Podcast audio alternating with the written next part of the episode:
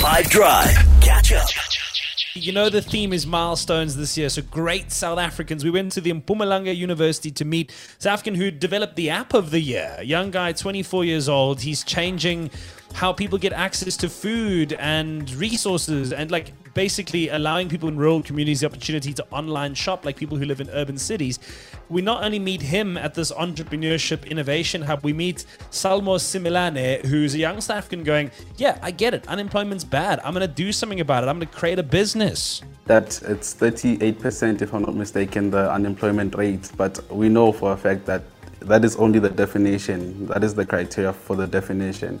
It's way worse because when you see your friends in, in the hood and nine out of ten of them are your friends and all of them are at home, it's, it's, it's really painful.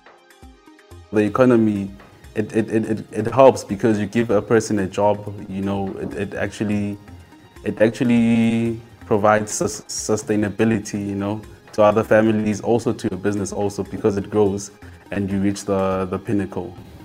What would you say to a young South African who maybe hears our show and doesn't feel like they could be an entrepreneur? Uh, just start. I think that's the most important part. If you can just start, you'll definitely meet the, the help will meet you halfway.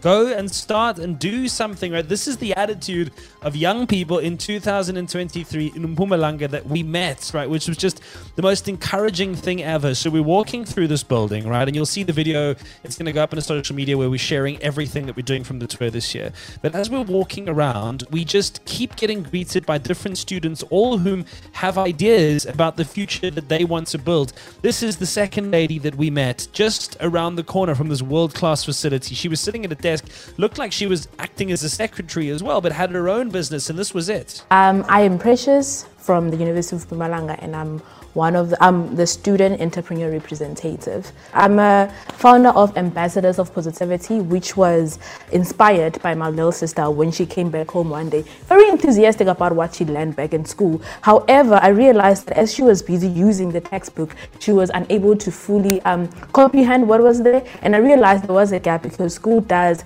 help us with, you know, the content, but it doesn't teach us how to effectively utilize the content, comprehend the content, and reason with it in order for us to, you know, become well-rounded individuals. And that's what I do, uncapping capped potential. Yeah, I think part of it is Mpumalanga is the land of the rising sun, so we have to rise up to the occasion. But most of it, I think, is also infused by our institution, the University of Mpumalanga, and it's engraved even in our slogan, creating opportunities. And I don't think I would have jumped into the whole entrepreneurship thing if I wasn't part of the University of Mpumalanga. The guidance we get here at the center, it's quite amazing, and yeah, I think that feeds into that. Seeing examples of education actually helping people create businesses and not just be overly theoretical was pretty encouraging and wonderful. It made me feel better about living in South Africa.